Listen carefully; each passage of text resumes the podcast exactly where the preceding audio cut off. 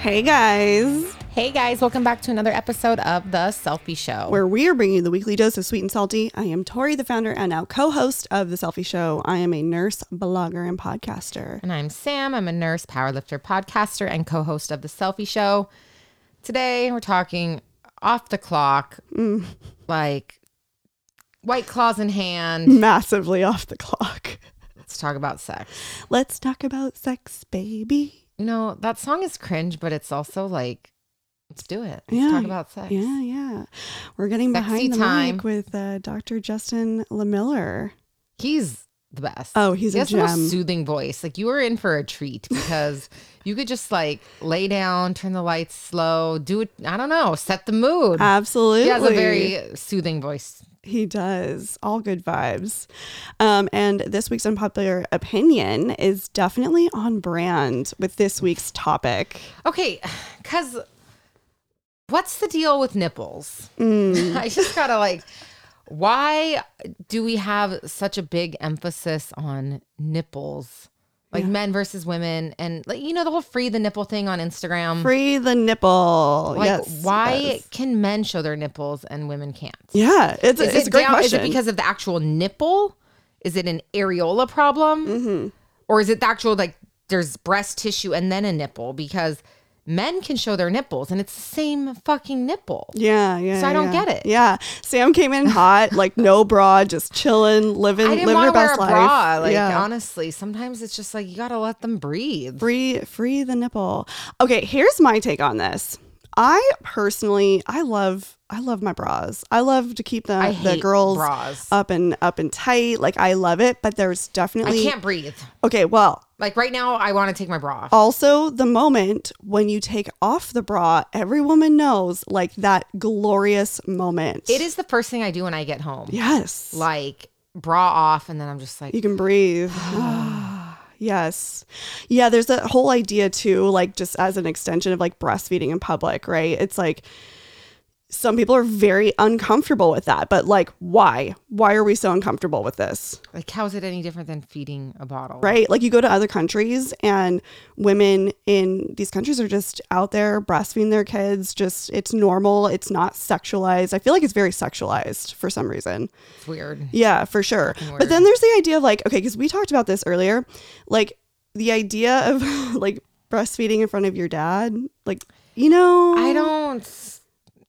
I You know, I could do without that. mixed mixed reviews on that. Yeah, like I just think for me personally, I'm like, if your baby's hungry and you cover them with a blanket, that's fine. for sure, for sure. But I don't want to like have a conversation with you while there is lips on my nipples. Even if they're there for the purpose of nourishment and growing a human being, Yeah. I could do without that. Yeah. Maybe. But I just don't get why it's such a big deal in the metaverse. right, right. Instagram's stupid. But I don't get it. Like, and then okay, like let's say you're extremely small chested as a female, Mm. but you still can't show your nipple. Mm-hmm. But a, a man, some of these big boys out there with them D cups, like how is that? Like, what is the How's it any different?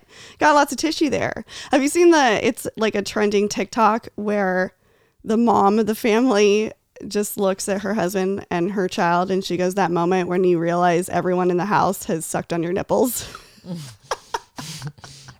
I have not, but it's great. I'm I here mean for that it. is a moment. Yeah, yeah, That's yeah. a moment in time. for sure. Yeah, free the nipple. You know, enjoy enjoy it however you want to do it. I just feel like especially like it shouldn't be a big deal to where like so I'm not even talking about actually being able to see actual areola Right. and whatever, but just like a nipple print on a shirt. Why do we make that such a big deal? Like Oh, Yeah. I don't want to wear a bra sometimes. Shirt. So I was wearing a backless shirt and it was adorbs. it looked cuter backless, like having your fully yeah, back yeah, exposed. yeah. You want to show it off. So I couldn't wear a bra, and I was like, "Nips out, what's up? Mm-hmm. Here it's a for little it. chilly in here. Hello, Yeah, I think there's certain shirts where definitely, you know, we're rocking it without the bra for sure. Yeah. I do love a sexy lacy bra moment. Like I'm here for that too. But yeah, the whole Oh, idea. I'm all about like a cute Yeah. little like lacy bra, but I just think that we we're so weird about nipples and nudity. well, yeah, and sexuality in general. Like, Yeah, it's like- normalize it. Yeah, so like nude beaches is like super common in other countries. Mm-hmm. And it's not that like there's certain people like I don't have any desire to see them naked. Right. but it's like we don't have to sexualize things. Like I don't even know. Just like I feel like we just don't mind our fucking business enough in this country. Oh, that's a good. Uh, that's a good. You know yeah, what I mean? Yeah, yeah, That's my unpopular opinion. mind your business. Like if I want to walk down the street naked, like mind your business. Yeah. Okay. I don't know. Don't look. If you don't like it, don't look.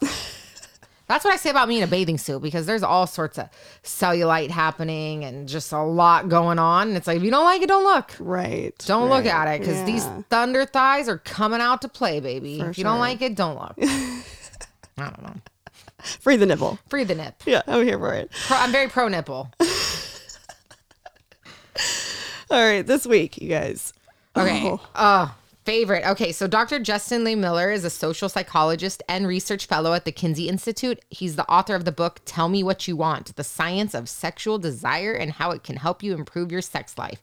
Honestly, go get it. It's on Amazon. Link in bio or show Mm-hmm. We're notes, yeah, we're whatever. show it. It's Yep. legit. Um, but he received his PhD in social psychology from Purdue University. He's an award-winning educator. He's been honored three times with with the certificate of teaching excellence from Harvard University, where he taught for several years. He's also a prolific researcher and scholar who's published more than 50 academic works to date, including a textbook titled The Psychology of Human Sexuality, which we actually get into. We talk about this on the mm-hmm. show. Uh, Dr. Lehmiller's research also focuses on topics including casual sex, sexual fantasy, sexual health, and of course, friends with benefits. That's going to be a hot topic today. And he's been featured on Vice, Netflix on the series Sex Explained, Playboy, Dr. Phil, CNN, Psychology Today, and the New York Times. You guys, this is a big one. He has been on so many amazing podcasts that we are big fans of as well. So without further ado, let's get into it with Dr. Lehmiller. NSFW. Put your ear pods in.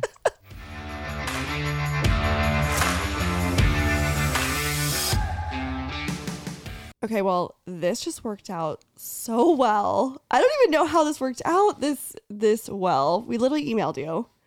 Got And a response on what. Friday? this never happens, you know, as a podcaster. Yeah, like 48 hours later, here I am in your hometown, like, Like this was meant in to your be basement. with some White Claws and Trulies, Yep. so you know this episode's gonna be good. Because whenever you get me White Claw, Yeah. I'm popping. I got no bra on today. We got I got opinions. Let's go. Let's go. Speaking of opinions. Okay, we like to ask this to all of our guests. What is your unpopular opinion?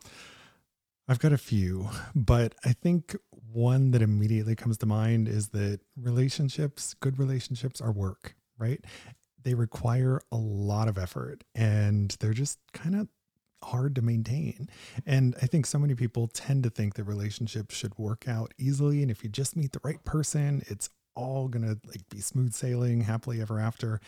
And it's just a fairy tale. And unfortunately, you got to put the effort in if you want to get a relationship that lasts and get everything that you want out of it.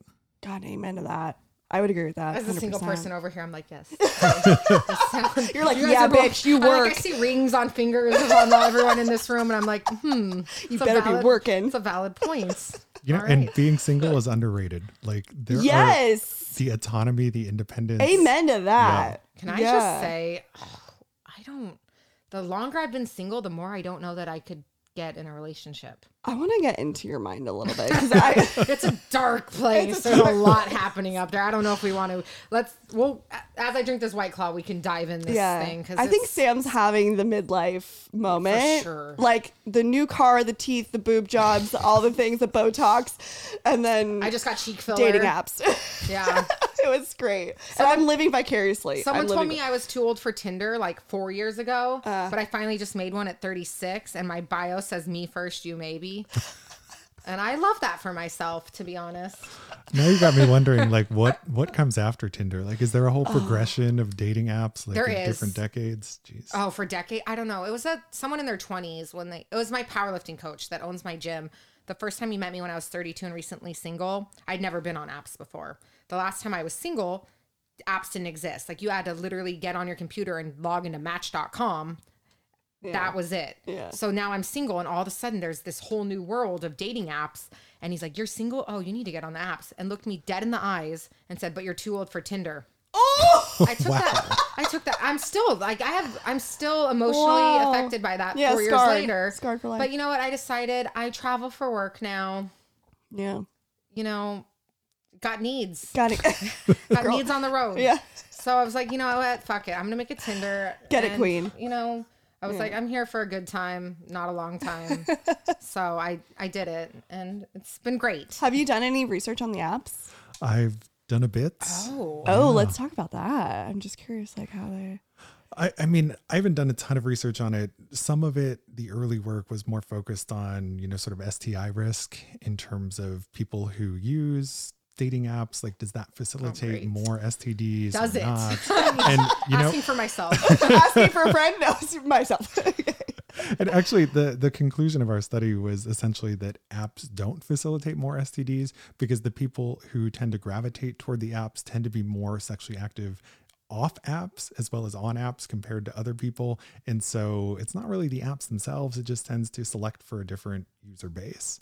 Um, the other work that we've done on dating apps has kind of been you know during the pandemic and how that's all changed. Yeah, and right. of course, you saw more people using it for the first time, but people using it in different ways, which I thought was really cool, where they were actually having intimate conversations and really taking time to get to know somebody before meeting them in person, which previously tended to be very superficial. Like you swipe, you match, you meet, mm-hmm. like within a very short period of time. Right. Now, people I think have realized, you know, you can use this to cultivate a much greater degree of intimacy than you ever thought. it is a really good pre-screening tool. yeah Right. It's like you can mm-hmm. kind of weed out a lot of things just by having some really good conversations with people. Yeah, for sure. Because I've kind of you swipe based on looks. Let's be real. That's it's a very superficial like storefront. Yeah. Some people might have some immediate red flags in their bio that you're like, oh, you're hot, but no, or others yeah, like something that you're just like, we just wouldn't have connect. some things where they put some substantial stuff in their bio where you're like, oh, that's really cool. I'm into those things. I want to talk more. But then you really get into the convo, which is the pre-screen background interview, and you're like, e abort, abort mission. So and I'm out. yeah, and for Okay. that reason, I'm out. So we're very fascinated by journeys and you know where people really came from. So can you tell us a little background about yourself, give some context to the audience about who you are? Sure. So I come from a smallish town in northeastern Ohio and went to a Catholic school for much of my educational journey. So I got the abstinence based sex ed. Same Z's. Same, same. All girl Catholic school here, baby. Yeah. And I even went to a Catholic college and a Catholic university for my master's. So I just, I literally got no sex ed. and, uh, and, you know, when I was growing up, coming of age in the 90s, like we had America Online, and my mom had this uh, five hour per month subscription, like literally five hours a month of internet access for a family of five. And she's like, how could anyone need more than one hour of internet access per month? Those were the days, like, like- right? That's what, exactly. Now we're glued to our phones. Yeah. And it's like, mom, I spend more than five hours a day on the internet now. But, you know, my point in saying that was just that I didn't have like access to all of this sex related information that people today do. We literally just had like this set of encyclopedias that someone sold door to door sitting in our basement. So I knew nothing about sex. And it wasn't until I was already working on my PhD in my mid 20s, I got assigned to be a teaching assistant for a human sexuality course. And that course just opened my eyes to this whole world of sex education and research. And I was already studying romantic relationships. And it's like, why aren't we also talking about sex? Because sex is kind of an important part of relationships. So that's really kind of what sparked the initial interest and kind of set me down that path of wanting to study and research and educate people about sex. So, what was like the first research kind of project you did about sexuality? The very first study was on friends with benefits. Oh. My favorite. Oh, this sounds this sounds like a good one. Okay. So, as, as part of that human sexuality course, I had to lead these weekly discussion sections with students, and they would ask me like all their sex questions, and I was supposed to have the answers, but I didn't because Catholic school. Right, right. You're like, oh no. And so I got all these questions about friends with benefits, and I went to look at the research to see, you know, is there anything out there? And it's like there was literally nothing. So I decided to conduct some studies of my own. And so I've been studying friends with benefits for, uh, gosh, I think 15 years or so. So I have point. also been studying it personally for 15 years. I don't I have just my own personal research, but I want to see if that aligns with your actual Sure. academic scholarly work. Okay. yeah, I want to hear about this. So, so we've looked at a lot of things and you can tell me how you want to go, but we looked at, you know, what are people's motivations for going into it? How do heterosexual men and women differ in terms of why they want to start these relationships. Where do they go? We actually did a longitudinal study to look at how do things actually work out. Can you go back to being just friends? Does it work out if you want to turn it into a romantic relationship? And then also just generally, how do you make it work? So any of those things you want to talk about, I got an answer. all of them. yeah, yeah, yeah. This is really, really interesting. Well, I think it's relevant, right? I'm like, oh, We've all had one. we've all had one, all of us. Well, it turns out most people have had sex with a friend before. So, in nationally representative US samples, about 60% of people say they've had sex with a friend, which I think is surprising to a lot of people. You know, we don't tend to think of our friends as our sex partners, but it turns out for most of us, at Right. some point they are. Right. So, in terms of sort of why people get into these relationships, they're all over the board. You know, for some people, it's really because they actually want to deepen that friendship with this other person and cultivate a new intimacy. Some people, they want to start a romantic relationship and kind of like do it in a stealthy way. It's like there's a way to sneak in the Yeah. back door. Right. It's it's and sometimes literally, you know, Yeah. it's like You're like, I'm into butt play. got him. Got him. Speaking that back door there. uh you know and sometimes it's also kind of just like this temporary thing like i don't want a relationship. I don't want commitment right now. And so this is a temporary placeholder. So you know people are all over the board but men and women on average differ. Men more likely to go into it just kind of wanting the benefits wanting the sex open-ended opportunity don't necessarily want it to turn into anything more and women are much more likely to want it to actually turn into a relationship or to go back to being friends at some point. So there's often this mis- mismatch of expectations and that's what we see in the longitudinal research is that when people aren't on the same page and especially when one person wants to turn it into a romance Yeah, it doesn't work out. For sure. and, you know, if you look at motivations at time one and what actually happens a year later in our study, the people who wanted romance were the least successful in getting what they That's what I was gonna ask. Is like outcomes. Like what? Like are are these relationships typically successful or not? I'm just curious. Yeah. So it depends on your measure of success. You know, what we find is people are divided into roughly four equal buckets. You know, there's one quarter, you know, after a year who are still friends with benefits. There's another quarter who have gone back to being just friends, no sex. Another quarter who have gone on to become uh, romantic partners. And then the rest are like frenemies. Like there's just nothing. Oh, I have like Going on from between every them. bucket. no, I'm serious. Like I have a friend with benefits that since 2019. Yeah. And what are we in 2022? We're still straight chilling. I call him bro. I'm like, what's up, bro? Like, blow my back out tonight or not? Like, that's how I talk to him genuinely. And Love it's this like, for you. fine. And then I have some people that it's like, we are friend, like, we are not cool. Is this the one that broke your bed? That one, the bra bruh broke my bed. Yeah. I was like, I, I It's think still it sounds familiar. It's still broken. Yeah. Um, and then I have like been friends with benefits with someone that it turned into a very long term relationship. So I don't know. Is there I feel- psychology about people who choose friends with benefits all the time, over and over? Well, yes. I mean, there are some different personality profiles that are linked to greater satisfaction in a friends with benefits relationship. Um, it's so some of them sort of center around what I would call the sex seeking personality traits. You know, people who maybe have an easier time separating sex from emotion, who kind of prefer more thrilling or adventurous sexual activities you know they, they tend to be happier in a friends with benefits context um also you know, th- there is some linkage to attachment style. Um, I was literally going to ask this, like attachment styles and the connection to this, because I feel like that's really interesting. Yeah. I'm actually. I've always interested in been that. curious about yours because I feel like that's like a really good. Yeah, yeah, yeah, yeah. It's I good. know, I think I need to be back in therapy probably. We'll. Well- No, Let's hear I'm here for it. Let's hear this I, I don't know anything about your attachment style, but for I don't even think I know what mine is. I think it. I think it's a mix. What are the attachments? Do you know? There's a lot of them. Um, like three to four, depending on which version of attachment theory you tend to subscribe to. But the ones that I tend to focus more on are people who have what we call avoidant attachment styles, where they're just a little uncomfortable with intimacy. They don't want to get too close. And so a friends with benefits relationship can actually be quite nice for them in the sense that you don't have that expectation of commitment and you don't have to get too close and you know you can sort of manage it to meet your intimate needs. By contrast for people who have what we call an, an anxious attachment style where they need a lot of reassurance and they're really worried about being abandoned I, I find that they just don't tend to be happy in any kind of relationship. Mm, they're not mm, happy in friends with benefits. They're not happy in romantic relationships. It doesn't matter if it's monogamous or non monogamous. Just on average, they tend to be less satisfied. It's just seems a little bit harder to meet your needs if you're anxiously attached. Interesting. That makes sense though. Yeah, for sure. I'm curious along this line, um, in terms of we're just gonna drive dive right in here. In terms of like heterosexual versus um, the gay community, because the openness is much more fluid.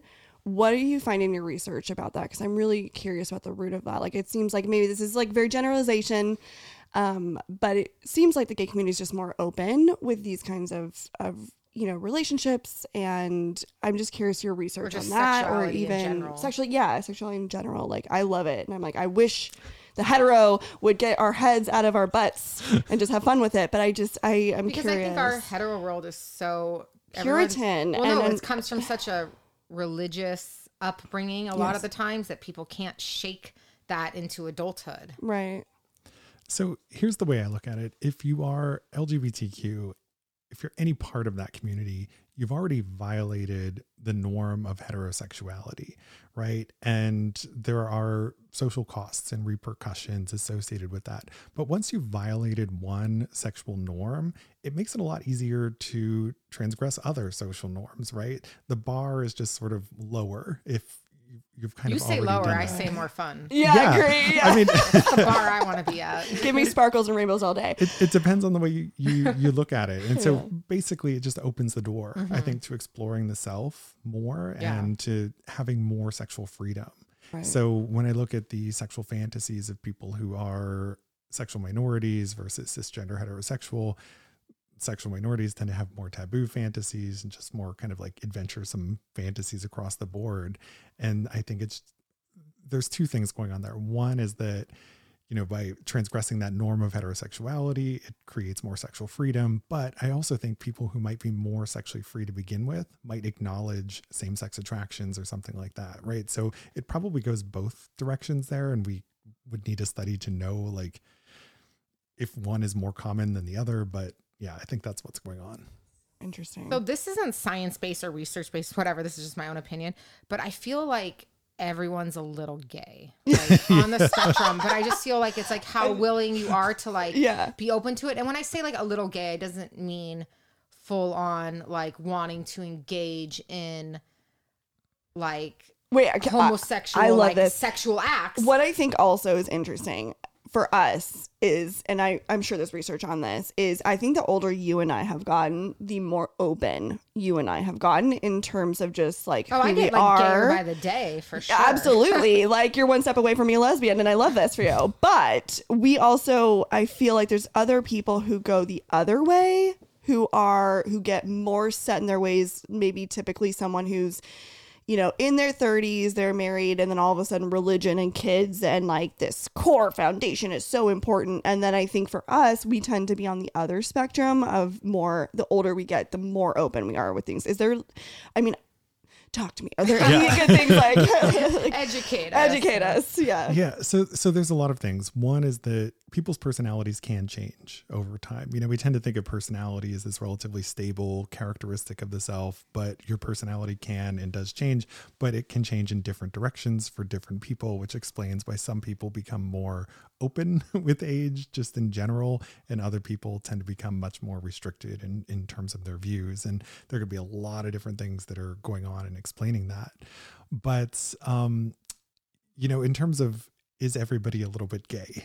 You know, It's my own opinion. I said it's not research, but I just feel like even on the sense of being able to just say like, maybe I don't want to engage in sexual acts with someone of the same sex, but I can at least acknowledge like that's an attractive person, Person, and yeah. I might like. I don't know. I just feel like we're all a little Like if I'm feel like watching porn, spectrum, I'm usually Yeah. watching the girl.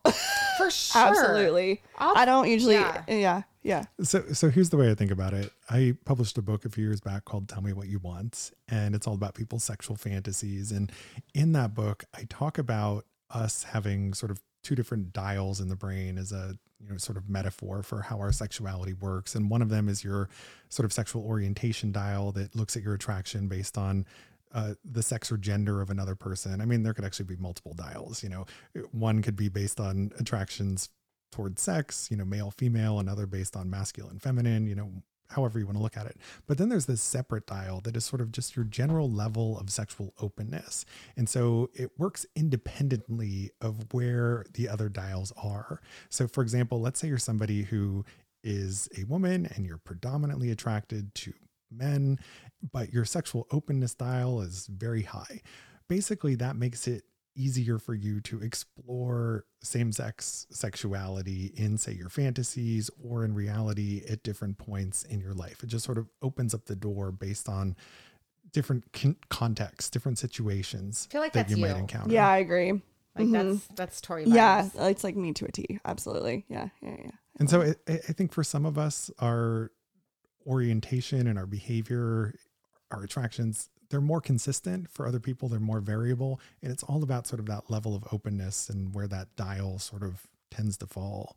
And also, what I see in my research on fantasies, the majority of women who say they are exclusively heterosexual say they've had a same sex fantasy, and more than a quarter of men who say they're exclusively heterosexual have had a same sex fantasy too. That's so what I'm saying. Yeah, I would agree. Yeah. That's what Mhm. I'm saying. Mhm. What do you think about just the fact that I think now, okay, when we were growing up, like 90s, it was like you are straight or you're gay. Right. Bisexual was kind of like people would still even do the like, ah, that's just like gateway gay. Like Yep. they just Yeah. haven't decided yet, which I still think is like ridiculous because I think Or you're people being, still or you're that. being selfish, or you're being too greedy. yeah. You're or it's like, being oh, like- they're gay. They just don't want to admit it yet, which Yeah. is like ridiculous. But Yeah.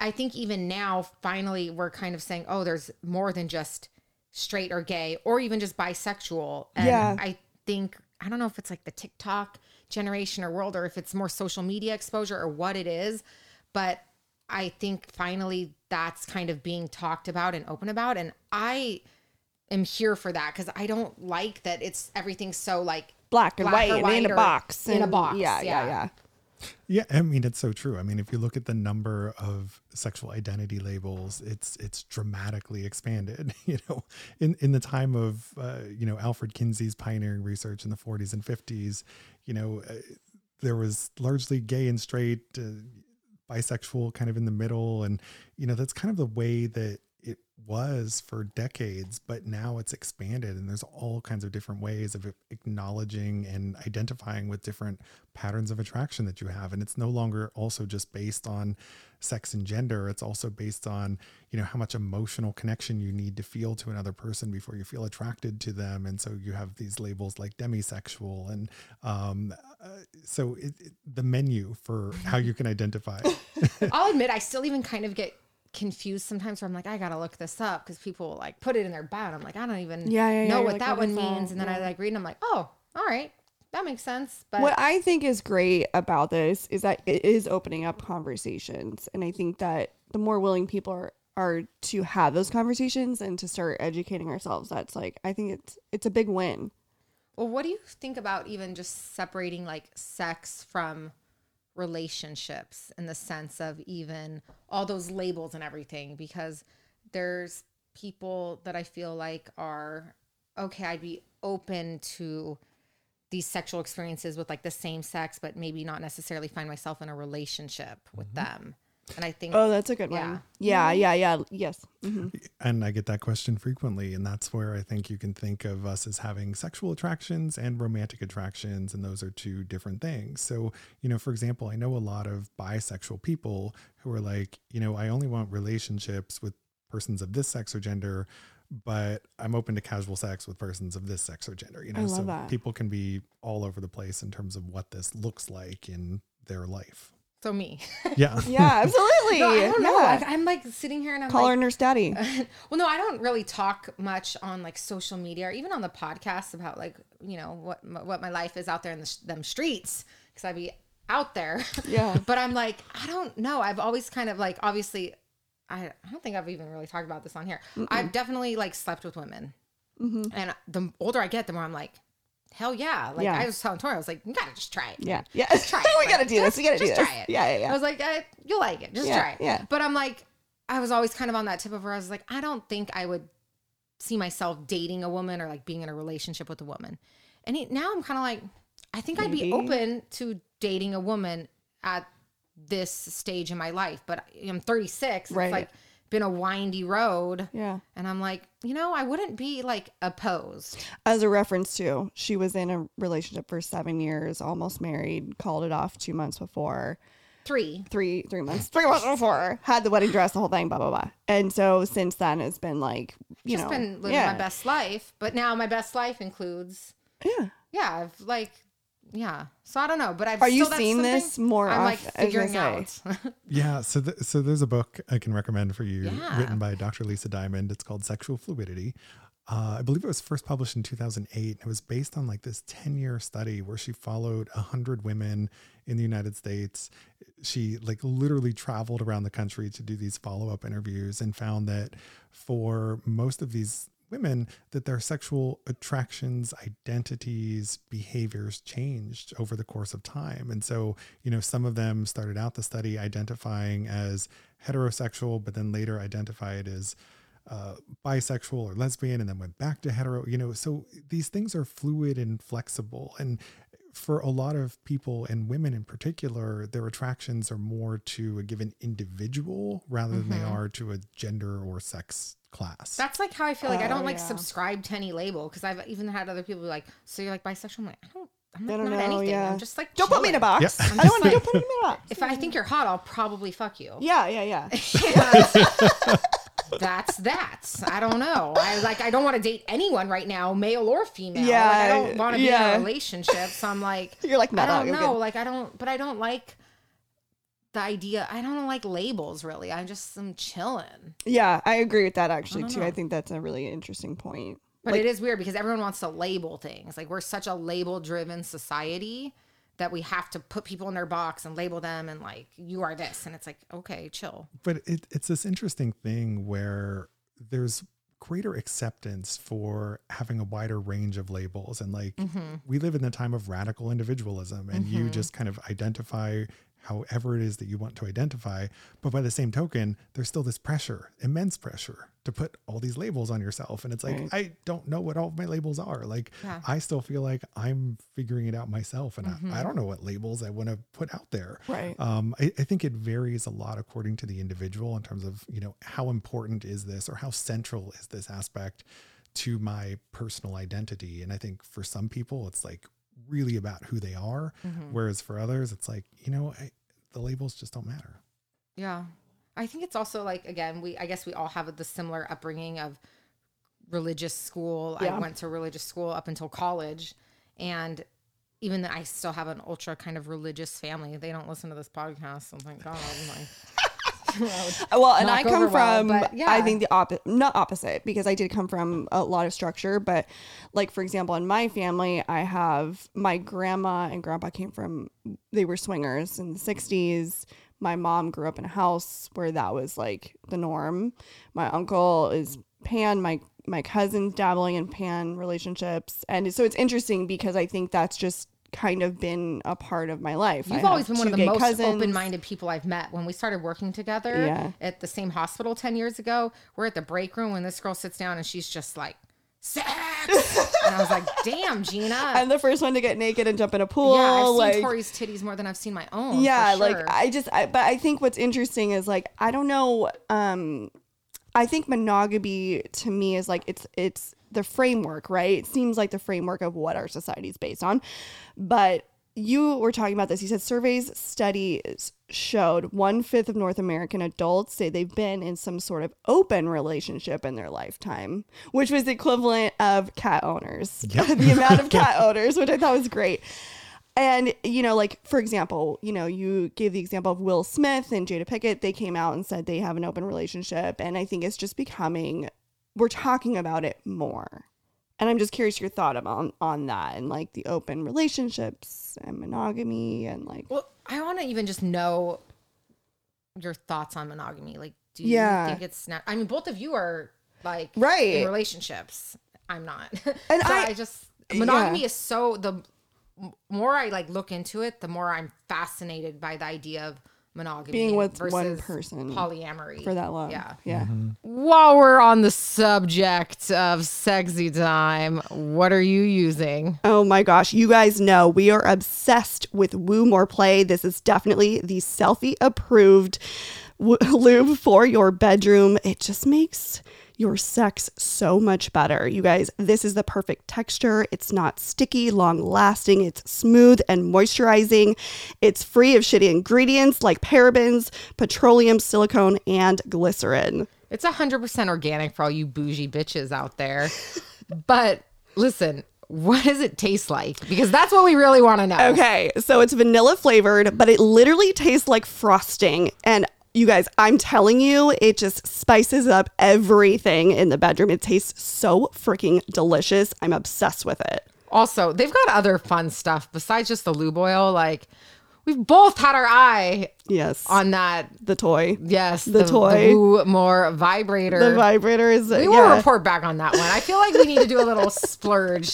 Honestly, you need to just help us out. Mm-hmm. Use your Woo more so we can uh We want to know. yeah, Report back. Report back because Absolutely. honestly, Yes. If anyone go get the vibrator, let us know. Yeah. What do you guys think? Yeah. Yeah, absolutely. We're here for it. So if you guys want to snag your your Woo More Play, head over to woomoreplay.com and use code Cellfie for 15% off of the coconut love oil. Again, that's woomoreplay.com. Use code Cellfie C E L L F I E for 15% off of your coconut love oil.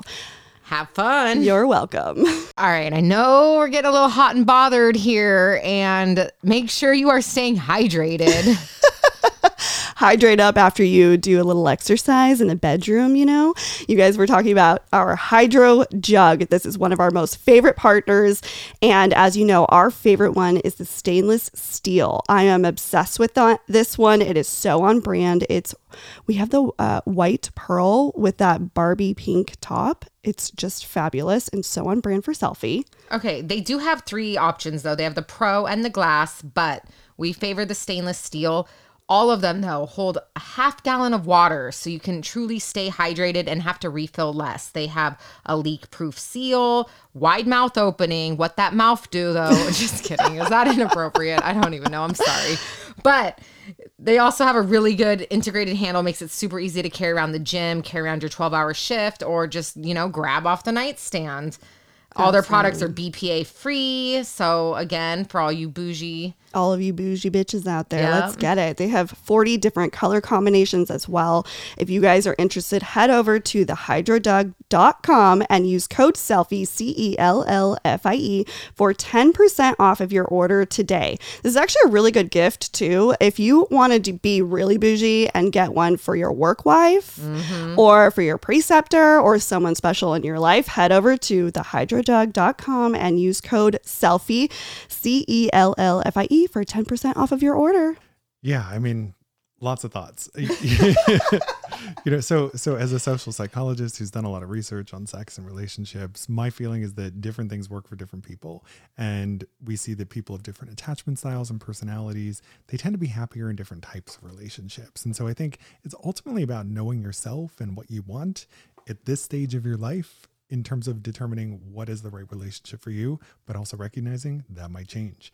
You know, just as you can be fluid with your sexual attractions, you can be fluid with what it is that you want and need from romantic relationships. And maybe monogamy works for you at one stage of life, but then you you want to be open and explorative at a different point but then maybe monogamy works again at another stage you know so i think we need to think of these concepts as evolving and you know they can change over the course of our lives in terms of how they meet our individual needs but yes if you look at what's happening what's changing there is increasing interest in what we call consensual non-monogamy. You see this documented in terms of a rise in Google searches for open relationships and polyamory. You see increased media representation of consensual non-monogamy right? So it's it's clearly out there but what we don't know and this is the big question i really wish we had the answer to is has the prevalence of it actually increased over time? There's no data tracking this. Or are we just talking about it? yeah so are we just being more open? Are more people doing it? Um or yeah, well, I guess that's the question. So, are we just talking about something that's always been there, or are more people actually doing it? We don't know the answer to that question. Right. Like, is the social structure changing or was it always there Yeah. and people just were cl- like not talking about it? Yeah, that's an interesting. And, and researchers have made it hard for us to answer this question because in the past, the way that they would ask about infidelity would also encompass everybody who was in a sexually open relationship because they would just mm. survey married people and be like, Have you had sex with anybody other than your spouse in the last year? Mm-hmm. And it's like, Well, y- yes, you could have done that and been cheating, or you could have But done was that, that and open been and ethical? polyamorous. and Yeah. Right. Oh, yeah. So- Deeping. Yeah. Diving into that question is really.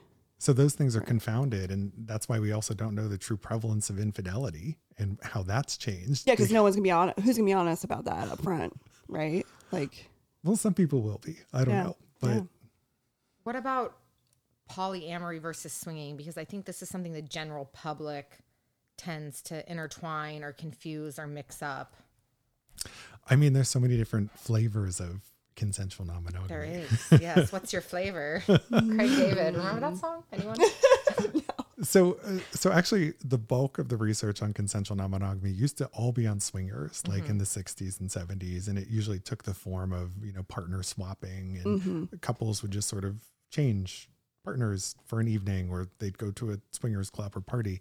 But in the AIDS epidemic of the 1980s, swinging really fell out of fashion, and you know kind of got considered to be a high risk behavior, and so people kind of stopped studying it and talking about it. It kind of became more stigmatized and underground. But in the 90s, I think we start to see a bit of a rebirth in consensual non monogamy, and people start talking about it in different forms open relationships where, you know, people have a primary partner, but they can sort of have sex with other people if they want. Then there's, you know, polyamory, which I think has always been around, but it's kind of always been in the shadows where people have multiple loving and sexual relationships at the same time. Mm-hmm. And then you've got all the other flavors, like there's cuckolding, you know, people who just want to watch their partner have sex with somebody else, but they don't want to participate. We were talking Isn't about that- that before literally you got talking here about with that. her husband. yeah, he's. It's so funny his reaction to that. I was like, oh, okay. Well, it's He's definitely- just really not. He like he was just very shocked that that's so common. Is it? Is it like statistically speaking? Is that like a um something that I think he was reading like some stuff From the he the was on your you- Instagram. And yeah. He was, like, he's like, Did you know cuckolding is like it this was whatever prevalent? percentage? Yeah, he was like, what? Yeah, yeah, yeah. In terms of the fantasy, super prevalent. You know, the majority of men that I've surveyed have fantasized about watching their partner have sex with someone else. And that's true across sexual orientations. Right. Um, it, it's funny, I actually published an academic study with sex columnist Dan Savage a couple of years ago on gay men who are into cuckolding. And Dan used to be convinced that like there was no such thing as cuckolding in, in the gay community. But then he started getting all these questions from readers about it. And so one thing led to another. We conducted a study and yep, it's a thing, you know, and it's very popular. It's actually even more popular among gay identified men than it is among straight men. So super super common uh, if you look at women in cuckolding they're more likely to fantasize about the reverse Yeah, like someone watching us. Like that's hot to me. Okay, you want me to That's actually hot. like see? Remember like last week when we are like, wow, if Sam actually talked about her life on Yeah, here, here we go. okay, I'll just fuck it. I see. I told you, give me one white claw and I'll just say whatever.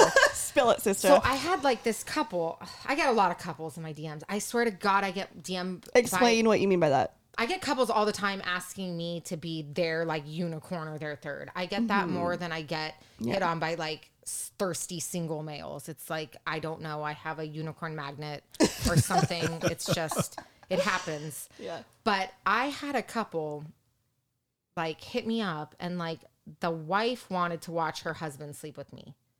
Oh. And I was like, that is new. That is different. That's not, Yeah. that's kind of more of an outlier, right? Like, that's not as common. And she was like, didn't even want to be there in person, just wanted him to go and like video it Hey, and like watch it herself and like hear all about it. And I was like, every pot has a lid, man. For I mean, sure. that's always been my saying. Every pot has a lid. There's something There's for always an outlier. Yeah, like if I ever make an OnlyFans, it- I'll find my target audience. Ev- There's every pot has a lid. They will find you. But that was Interesting. that was a yeah. I don't even think I ever told you that. No, before. yeah, yeah, that was. yeah. I was like, damn, Gina. yeah. Okay. Huh. It- It's true. And you know, you're right. Yes, that is sort of the less common variant, Yeah. but certainly there are many women who do fantasize about that. And you can also have cuckolding in uh, female same sex relationships where it's Hmm. just like a woman wants to share her female partner with another woman. Like it can take all the different flavors. Every pot has a lid, every pole has a hole, whatever. I Yeah, yeah, yeah. What are the most common kink like things that you're hearing, like seeing in research? You know, it's hard for me to even define what kink means anymore. Right.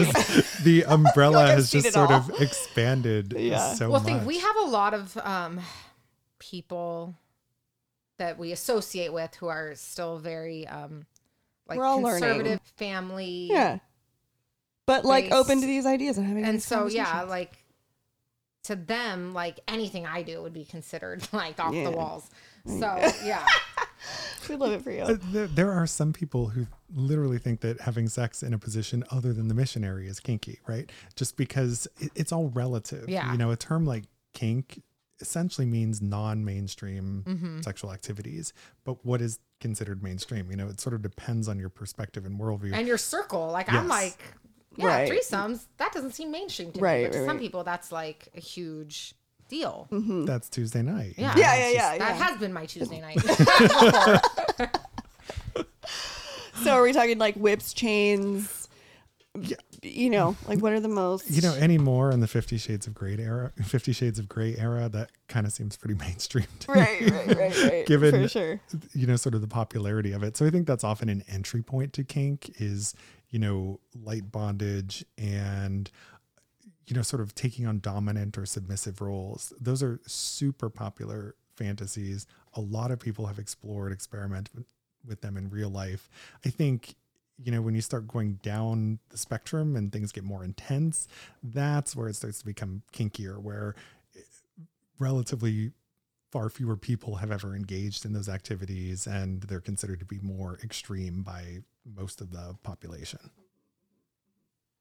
In terms of, you did this brings to mind, you did a really interesting um, research article, speaking of kink and fantasy, about political parties, which I think is hilarious. Can you speak to this a little bit? Because I thought this was really interesting. So that's actually an offshoot of my book, Tell Me What You Want. Um, I, as part of the survey of 4,175 Americans I conducted for that book, I surveyed people from all 50 states, asked them 369 questions about their sexual fantasies, personalities, sexual histories, and also their political affiliation. And so I wrote this article for Politico looking at the differences between Republicans and Democrats' sexual fantasies, expanding on something I had talked about in the book. And what you find is that Republicans are more into a lot of different taboo activities. Yeah. Uh, so voyeurism, um, uh, non-monogamy in various forms, including things like swinging uh, and, and you know going to key parties and whatever, uh, going to a strip club. You know, if you sort of look at all of these things that might be considered taboo, Republicans had more of these fantasies, often about the you know multi-partner non-monogamy stuff. Democrats, the one area where they were more likely to fantasize about something compared to Republicans was the power play, the BDSM Oh, stuff. I feel And- like this all checks out as someone who was raised Christian and was registered sure. Republican at 18. And th- who's now yeah. a flaming liberal at 36. I'm like, this all checks out. you're on brand. It's so funny when that article came out in Politico, it made it into Stephen Colbert's monologue on The Late Show. Oh my Show. God, that's amazing. So great. Oh my God. I'm out at the bar with my friends and I get this text from my mom who's like, they're talking about your research on fantasies on Colbert. And so, so funny. she was so proud. Oh my God. It's like such a proud I'm like, oh my. God, that's my boy. I know. I love this. I like, I don't know. I'm also fascinated by this too, in terms of um, monogamy and relationships. And I feel like what, like infidelity and cheating. And it's always so interesting to me, n- like now being, quote, a married woman, gag you, like hate that, um, uh, whatever. But what I think is really interesting is when someone's willing to go out on their relationship and cheat but not have and like burn the whole house down but not have the conversation of like i'm not happy sexually like something has to happen mm-hmm. here like is there any research on that and like sort of like cheating and sex and like Well, is cheating necessarily even just about sex or is it Right. something Oh, that's a good other needs? Because I feel like if things are really just about sex, I don't know. I'm think we've combined sex and love so tightly intertwined in this society, and I don't. Maybe because I have a lot of sex and I'm not in love, but like You're like, it's not I- one in the same. It's not one in the same, and it's really not. And I think that's what the problem comes down to in relationships sometimes. But then I just wonder the reason behind the why of cheating, and I I don't feel like it necessarily has to do always with sex. I don't know. I want to hear from a pro though. Yeah, I mean, Yeah. this brings up so many different thoughts. First, like, what the fuck even is cheating, right? Yeah. Because the definition of it, Like emotional cheating. emotional Oh. cheating, Mm-hmm. sexual cheating, like, you can also think of financial infidelity. Like, if you do something with the money in your relationship that your partner doesn't approve of, like, Yeah. some people would call that cheating. Right. So, Like, is liking her, you know, Instagram story or her picture, like, is that cheating? Like, what? Yeah, exactly. Yeah, the amount of Is married go- men that send me flame emojis on Instagram. I'm Right. Like, bro. s- yeah. sending an eggplant emoji errantly, is that cheating? Right, I don't know. Like, right. So uh, this is a hard thing to study from the standpoint that different people define it different ways. It means something unique in each relationship. In terms of like why people cheat, totally different motivations. Um, for some people, it is just about the sex.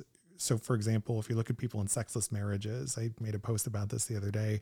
One in seven married Americans is in a sexless marriage, right? That's oh crazy. God. Yeah. So, Yuck. how do people cope with a sexless marriage? Some of them cheat because their partner just has no interest in sex and they don't feel like they can leave the relationship for various reasons. Maybe they're financially tied. Maybe they want to stay for the kids. Maybe their partner is their best friend and everything is great. There's just no sex. So, you know, sometimes that's a reason people cheat.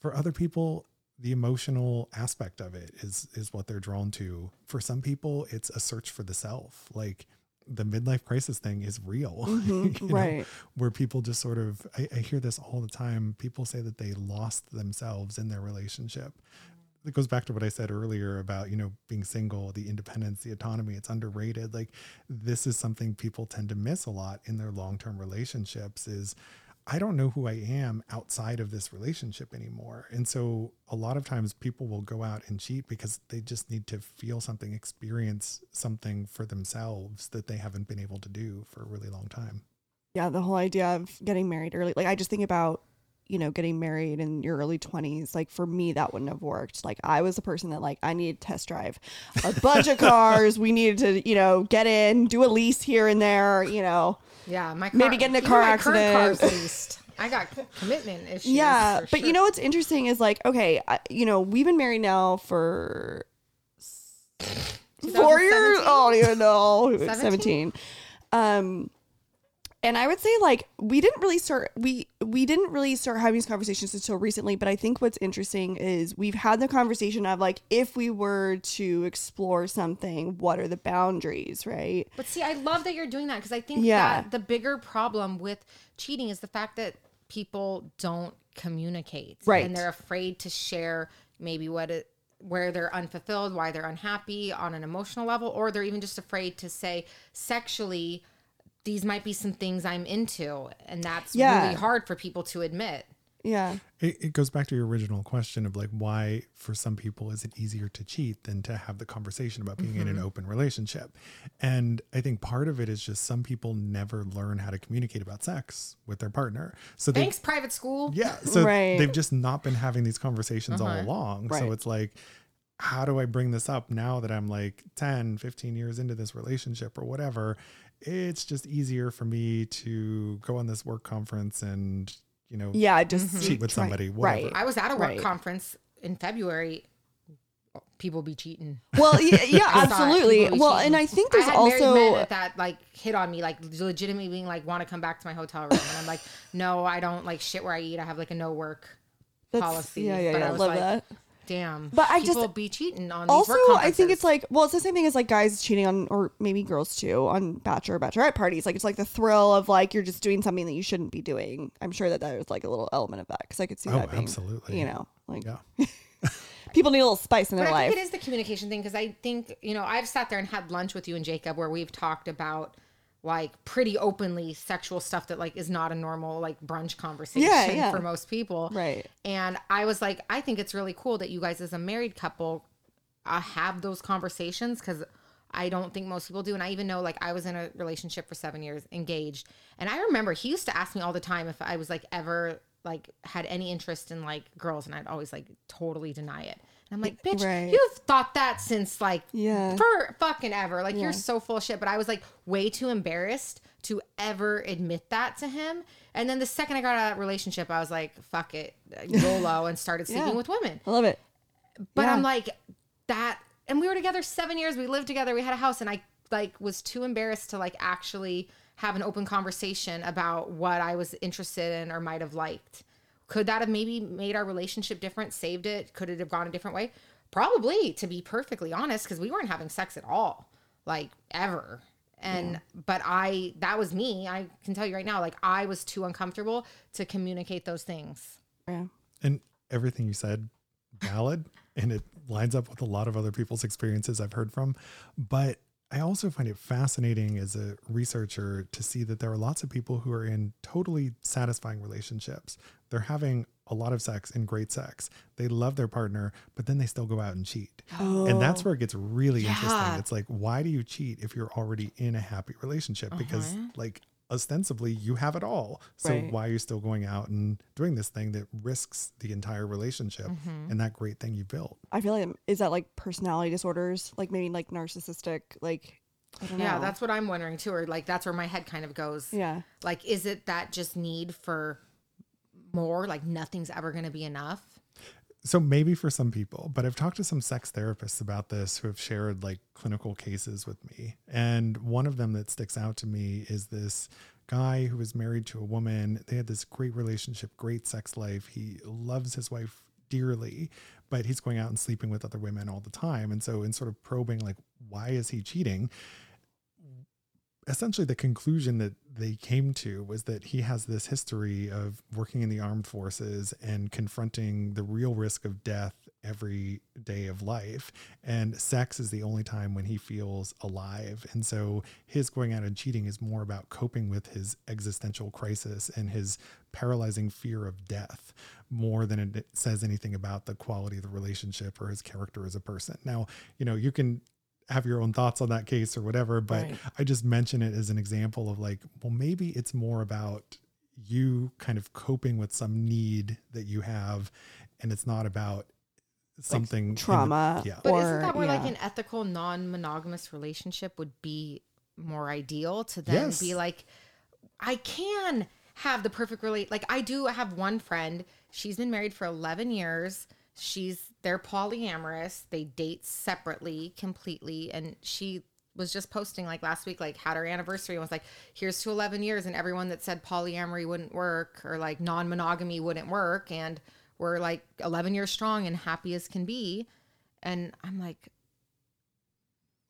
yeah, You know, and that doesn't work for everyone. I get it, but at the same time, I'm like, if you know that you're someone that cannot be faithful because to Right. you sex is something that you need even though you have a great sex life with your partner you have a happy relationship you're fulfilled everything's great about it but to you sex is something that you still need from multiple partners or more frequently then One of my it be better to just be open about it my mom no someone? i will okay because my one of my mom's best friends he's been a long time family friend and he uh, is one of these guys that he's very successful um you know built his business from the ground up had a marriage blew it up. And then since then he's had serial relationships with these women but then he wants a side piece. Like he likes this i think there's like an, a thing in him where he like the thrill. the thrill of like going out to a bar and meeting someone there and like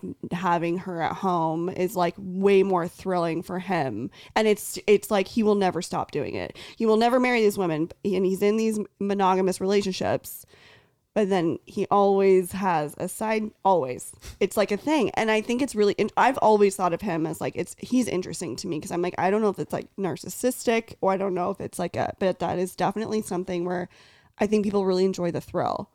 You know, and going back to the military example that I mentioned, I was thinking about this as you were speaking. You know, another way to analyze that case might be that, you know, living that military life, like where there's that risk of death every day and you don't know what's going to happen. You know, th- there is some certain level of sensation seeking that's there, like where everyday life is going to seem boring compared Right. to that. And so when you're going out and cheating and doing something that is risky and dangerous, maybe that's sort of tapping into that sort of need. And so maybe everything is just going to seem boring after sort of living that life. And it makes me wonder would mm. that person actually even be happier in a consensually non monogamous relationship? Because maybe they're not going to have those thrills that they need. And so Yeah. they would still even be breaking their relationship agreements in, mm-hmm. you know, consensual non monogamy. Because that's not what's actually making them tick. Yeah. Is if it was ethical, it's not Maybe. fulfilling the need. Maybe they Yeah. need the taboo more than they just need variety It's just and hard because I like hate when Oh. it's at someone else's expense, though. yeah.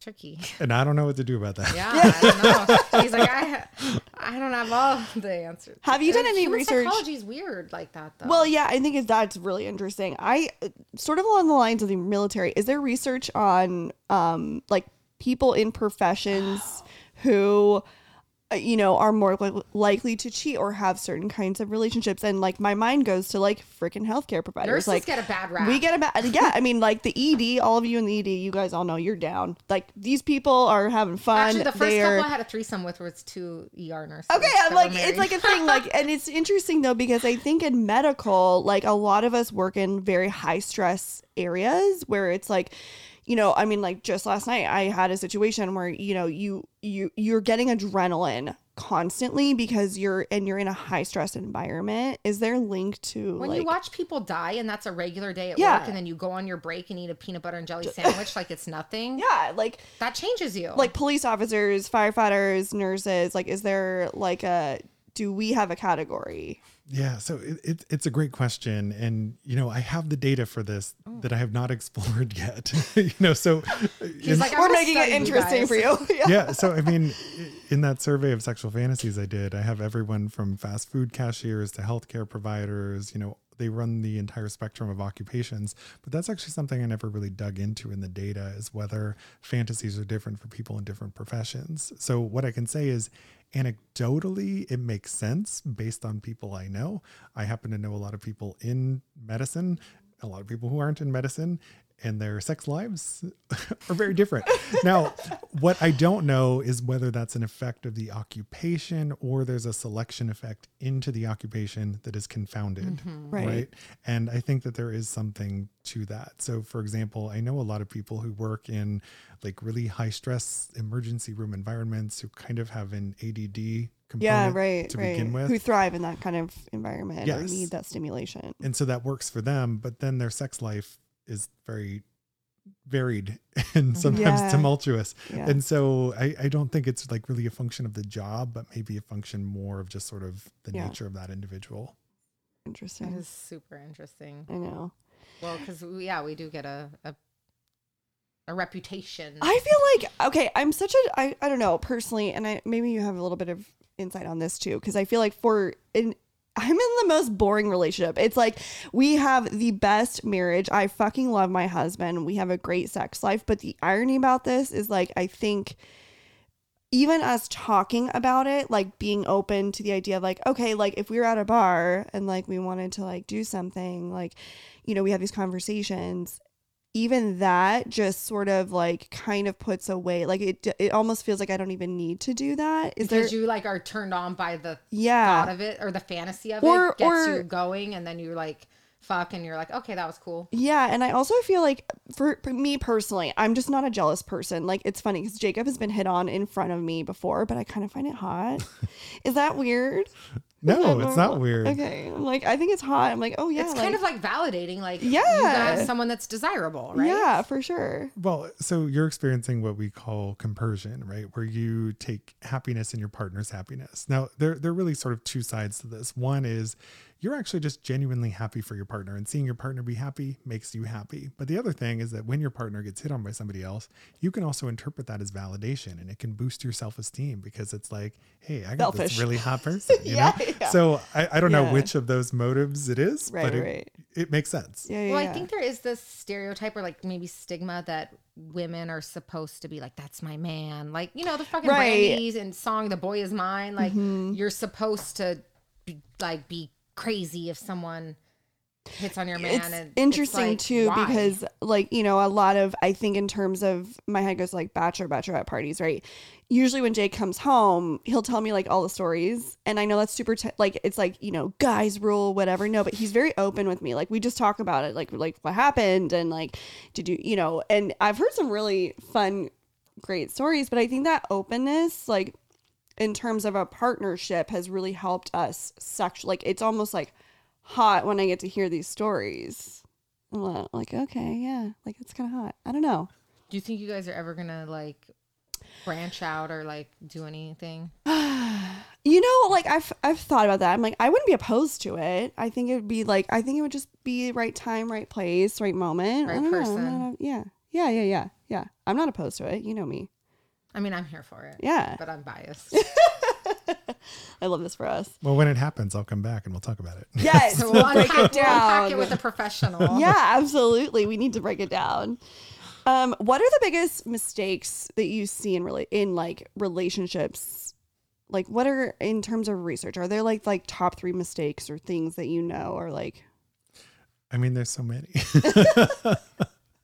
there are lots of things that we do wrong. I mean, so, you know, one of them is just sort of never having that conversation about sex and what it is that you want. And the longer you wait to have that conversation, the harder it becomes because then you add all of this extra expectation and pressure and so forth. And then oftentimes it just never ends up happening. And some people just end their relationship For seven years. Yeah, because it's easier to get out of it than it is to open up that whole can of worms about sex. So that's one of them. Another one. Can I interrupt though? And like, Yeah. when is a good time to even have that? Because okay, you can't be like first date and be like, all right, listen, I like getting pegged and I like threesomes and this is the kind of porn I want. Like, all right, chill. Yeah, Like, we- clear. Well, clearly you're not on Grindr, so uh, no, but I oh, no, I I love Grindr. So I mean, I have friends that have Grindr, and I'm like. Let me have your phone, and I'm like, they Yeah, are yeah. five feet away. Like which, like, and then I'm like, where are they? Like, I love that Grindr's so specific about like location. Grindr's a treasure. Well, but uh, I But just I mean, there are other apps like yeah, but I just mention it as an app where there is that sort of It's off openness, the bat. and it w- will often happen before the first date, or yeah, Yeah, even if there is a date like it, it's just it goes back to that earlier discussion we had about lgbtq culture versus cisgender heterosexual Yeah. it's just more open like So- I don't think I could put that on my Hinge Right. profile. Like I like an occasional threesome. Yeah. I probably should leave that off my Hinge profile. well, uh, we You need know what I mean? we need more sex positive dating apps It's true. yeah, I would agree with that. and also less sex shaming you know That's because the that's the thing is the Yeah. and I feel like and correct me if I'm wrong, but I feel like women get more sex shaming than men. on average yeah i mean if you look at the research on the sexual double standard it's mixed you know there's some data that says it's decreasing others that says that it's increasing others mm-hmm. that says it's stayed the same.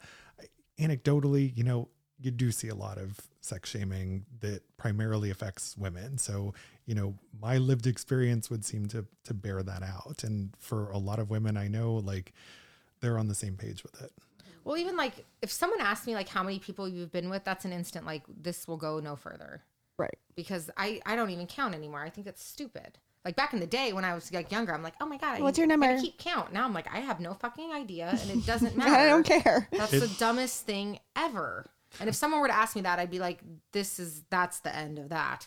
So here's why I think the what's your number question is problematic. You know, the, the, there's two big reasons for it. One is, so why are you asking about this? Yeah. Is it as a gauge of STI risk? And if that's the case, I can tell you it's not a reliable metric. So I actually published a study a few years ago in the Journal of Sexual Medicine where I compared a sample of people in sexually open relationships and people in monogamous relationships based on their STI history. And what I found, no difference, right? Which is surprising to a lot of Yeah. people because mm-hmm. people in open Yeah. relationships had substantially more partners, but no more STDs. And it's like, so why is that? Well, it's because you have a lot of people in monogamous relationships who cheat.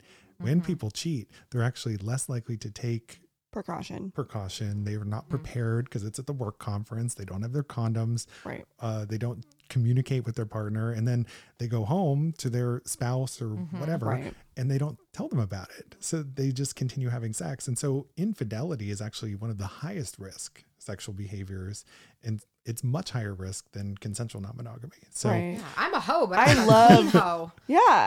I, I get think- tested regularly. Yeah, for sure. I mean, consensual non-monogamy is makes sense to me.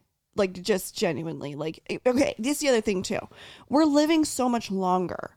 Like people used to die at freaking 30, 20, 30, right? And like you had one partner, great, cool, but now you're living to, you know, 70, 80, 90. It's like I don't know. To me, I'm like, I don't think that fits everybody being with one person your whole entire life. Like, I don't know. It's just is that a factor?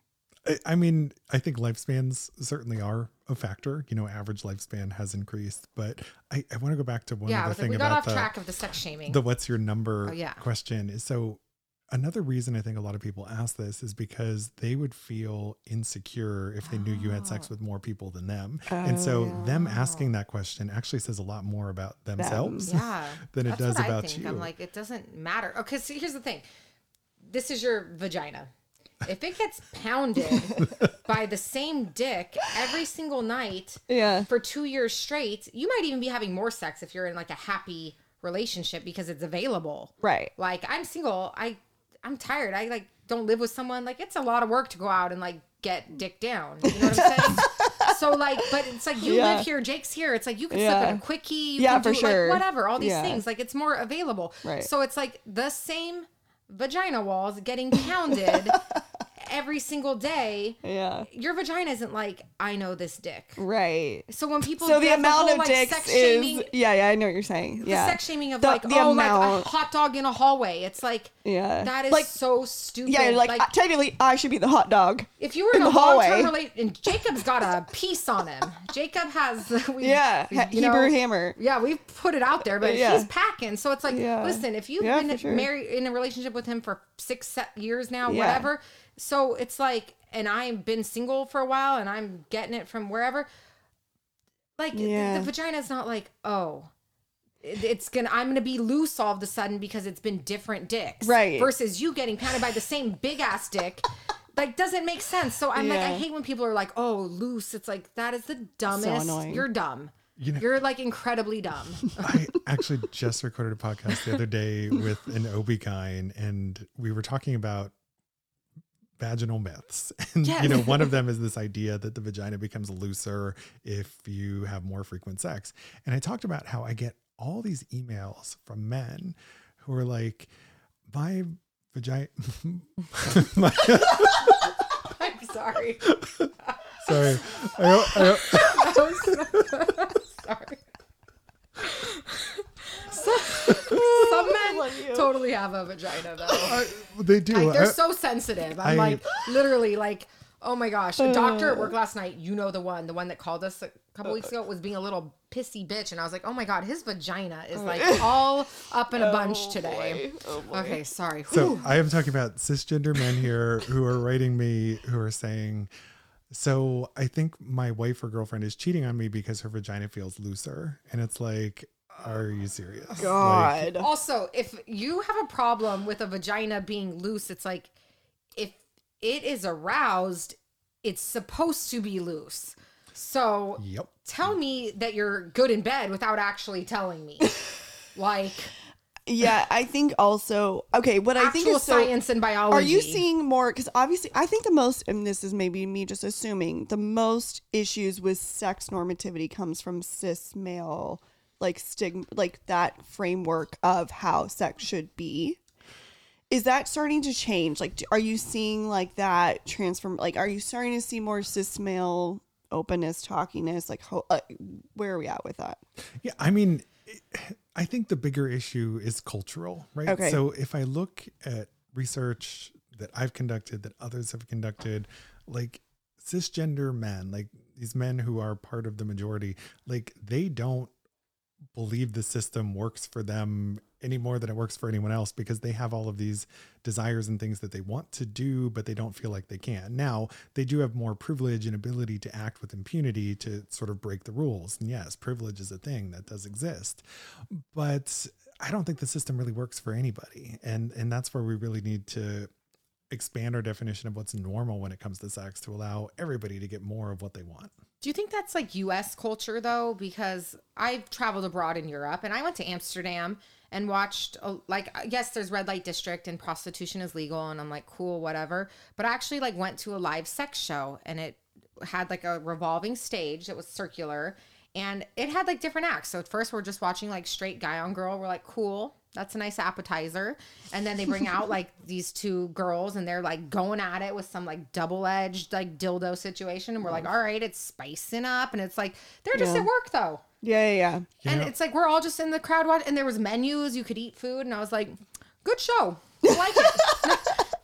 you know, 10 so out of 10. so actually i teach study abroad courses in Uh-huh. amsterdam regularly on sex and culture i've actually i saw that sex show once i would never go back because it was so fucking boring It was. Did they not look like they were just clocking into work? Like absolutely. Like this is my shift at Taco Bell or Subway. They're like, all right, like I. It was they were going through the motions because it's work, and so as a social and I was psychologist like, okay, like Yeah, yeah, yeah. what was interesting to me was analyzing audience perceptions of the event and it's like okay so here's this straight couple sitting over here and like you can tell the husband's really into it but the wife is like when can we leave and then you've got you've got two 24 year old girls that are traveling abroad from like the U.S. and, and then you've got a couple of british guys at a stag party um You have the Chinese businessmen section. yeah like That was you- there. you've got all of this diversity represented and everybody's having a different experience some people are totally into it and like really aroused um other people like they don't really want to be there but their partner does or their friend does and it's just like it's a fascinating social dynamic but i was just like i'm i'm i'm, I'm over this I was just like, when in. Rome, like I'm here, so I'm gonna do the things that are available here. so what's actually way more interesting there is the peep show next door Oh, right so this is a place where you literally you're sticking euros into a thing that's going to lift a window so you can see a live performer but that performer actually looks into it because they have to keep you sticking money in the Oh, coin So they gotta like hustle. yeah so if you're just Oh. phoning it in you're going to put your euro in and leave right? Right. so they have to try and connect with the audience and i'm like oh so this is fascinating It's kind of like a cam show, but like a live. Yeah. Version. okay. Yes, but for the live sex show on stage, here's the difference. Like you pay your like 40, 50 euro per person to It get was in, like acting. but you've already paid your money. Yeah. If you leave, you leave. They've still made their money. They're not Yeah, going to this get one any girl was like in doggy style, and she looked like she could have just like read a book. yeah. Mm. It- But it was it- like interesting to just. she might have be been. there. She was probably listening to a podcast. Yeah, she literally has, like, she has her hair down, but she has like an ear pod in, and she's like, okay. I don't know. It is just interesting how I I feel like we're a very uptight culture. Yeah, I would agree. we are in some ways, but everybody's got their different hangups. You know, I've done a fair amount of traveling as well, and it sex is fascinating and different all around the world. And you know, I I've also been interested in some of my Asian travels, like going to Tokyo. Like it, it it's a culture where you have all of these what we call love hotels all around the city It's a love hotel. A room you can rent by the hour and every Oh. room has a different theme like Oh. you can have your Love wild that. wild west theme there's actually a hello kitty themed room like it's whatever It's like the Madonna Inn. Like there's a lot of different like that room. Each room has a different theme. but so they have these love hotels because people in japan many of them have, live in multi-generational homes and they're small homes and they don't have ah. privacy and so it's uh-huh. like this is a place you can go to express intimacy but also japan is in a fertility crisis where the birth rate has been declining for quite some time and it, you know it's one example of several countries around the world where governments have finally started to realize like people aren't fucking and they're not making babies and this is not sustainable long term and so we mm. actually have to do things that are going to promote Wow. sex and Oh, connection. You know we're having the same issue but at a different rate in the US you know sex is declining birth rate is declining pandemic has accelerated this and it's like at some point this will become a crisis because you're going to have a very top heavy population with mm-hmm. way too many seniors Right. who have social needs and not enough young people paying into the system So is sex rate really declining here? Because I feel like I could see why birth rate is because as a millennial, A lot of our friends are waiting, or well, just financially, People are it's, waiting, yeah, like, financially. absurd Yeah, that's a when I big see point. How much my parents paid for their house and how much it's worth. I mean, we're waiting. We haven't had kids. Like you would have thought when we got together, you would have thought like, oh, Tori and Jake are having kids right away. We Yeah. definitely did not. And I feel like a lot of people are kind of in that boat too. And I mean, these two things are confounded. So as the birth rate is going down, the rate of sex is going down too. And you actually have a rising rate, in particular, of young men, 18 to 24 year old men who aren't having any sex at all. Do you think porn has to do with that, or what do you think is kind of behind that? So I get asked that all the time, and it's like, oh, it's porn, porn, porn, porn. And it's like, you know, maybe that is playing some role, but there are so many things that have changed in the world. And mm-hmm. so this is a complex answer. You know, one angle through which to look at this is that we have advanced gender equality in many ways. And women now actually outnumber men in terms of college degrees and women are earning more money. And so you know this makes the it shifts the dynamics in the mating marketplace. And so you have a lot more men who are considered to be undesirable. And Interesting. so you know that is part of what's going on here there's also rising rates of antidepressant use uh, which causes sexual dysfunction and low sexual desire uh, just also general rising rates of depression and anxiety uh, increased Right. substance use lots of economic changes where you have a lot of young people living at home for a much longer period of time in their parents' basement Yeah, I can validate that. I mean, even Jacob's brother's still living at home, and I'm like, it's just it's it's interesting because I do think it- this is my observation of like the some of the younger Gen Z coming up is they are it's like fail, not failure to launch, but I think the pandemic I think has done a big toll on mm-hmm. that generation. I feel so bad because I'm like even just thinking back to my college experience, like I loved college and I feel so bad for that generation that's going through all this.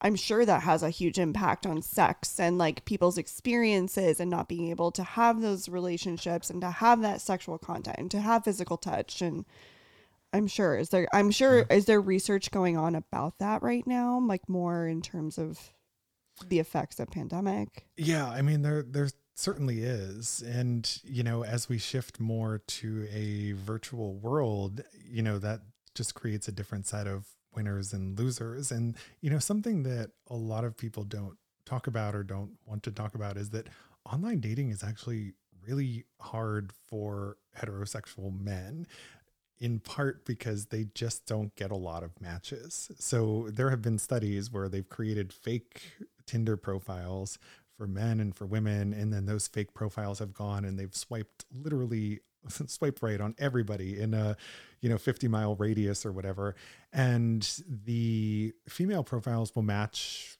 about 10% of the people that they swiped right on so you know about 1 in 10 for hit Right. rate for the straight male profiles it's less than 1 in 100 I can Wow. validate that. I feel like when I had Hinge, I like don't actually like even go looking for anyone. I just wait for everyone to like me and then filter through who liked me. And I was like, within a few like a week of having it, I had like two thousand like people comment or send me a like or send me a whatever. And then i just got to take my time and then filter through the people that had already matched with me. I didn't even have to go looking. I just went through who matched with me and i was like damn that sucks to be a guy. Hmm.